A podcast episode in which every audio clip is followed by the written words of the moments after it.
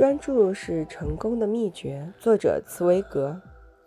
这身体魁梧、肩膀宽阔、一脸灰白胡子的老人后退了一步，侧着头细加端详。是的，我想没有什么毛病了。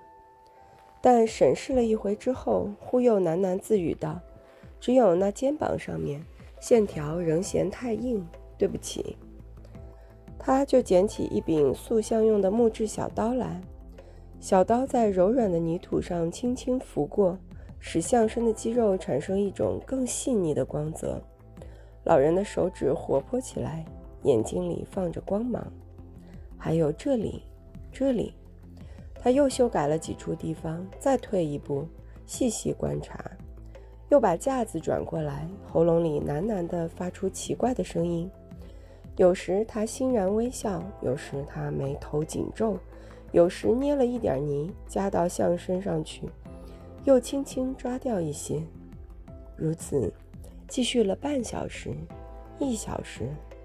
他从没有对我说一句话，除了创造他理想中的具象之外，什么都忘记了。